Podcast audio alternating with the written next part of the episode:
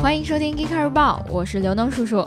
最近在成都的创新创业交易会上，Hyperloop One 的联合创始人格瑞斯塔说，他们今年已经在北京建立了研究中心，希望以后能把胶囊列车项目落户在西南。上周，他们和俄罗斯签订了协议，要在莫斯科建胶囊列车。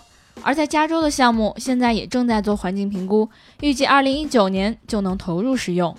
呃，同学啊，你们这是要来跟我们的高铁抢生意喽？日产宣布将在这个财年里发布两项新技术，分别是 ePower 增程技术和 Propeller 的自动驾驶系统。其中 ePower 将比现有的技术成本更低，效率更高，而 Propeller 现在只能做到在一条车道里自动跟车和转向。要等到二零一八年才能实现变道超车等动作。当几乎所有的车厂都在做新能源跟自动驾驶技术的时候，我们还是谈谈量产落地的问题吧。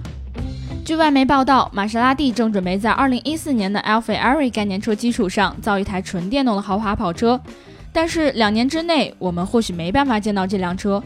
玛莎拉蒂的母公司菲亚特还准备针对欧洲市场推出一辆小型城市电动车。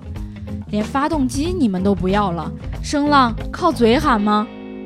为了实现二零二五战略，大众有可能花数十亿在我国建电池工厂。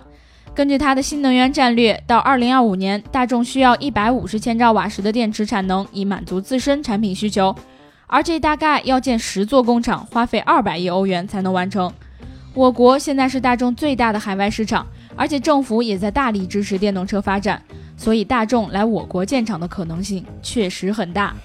对此，神车党们表示，我们绝对不会同意的。好啦，以上就是我们今天 Geekcar 日报的全部内容。记得关注我们的网站三 w 点 geekcart com 同时微信搜索公众号 Geekcar 极客汽车，了解更多新鲜好玩的内容。我们明天见哦。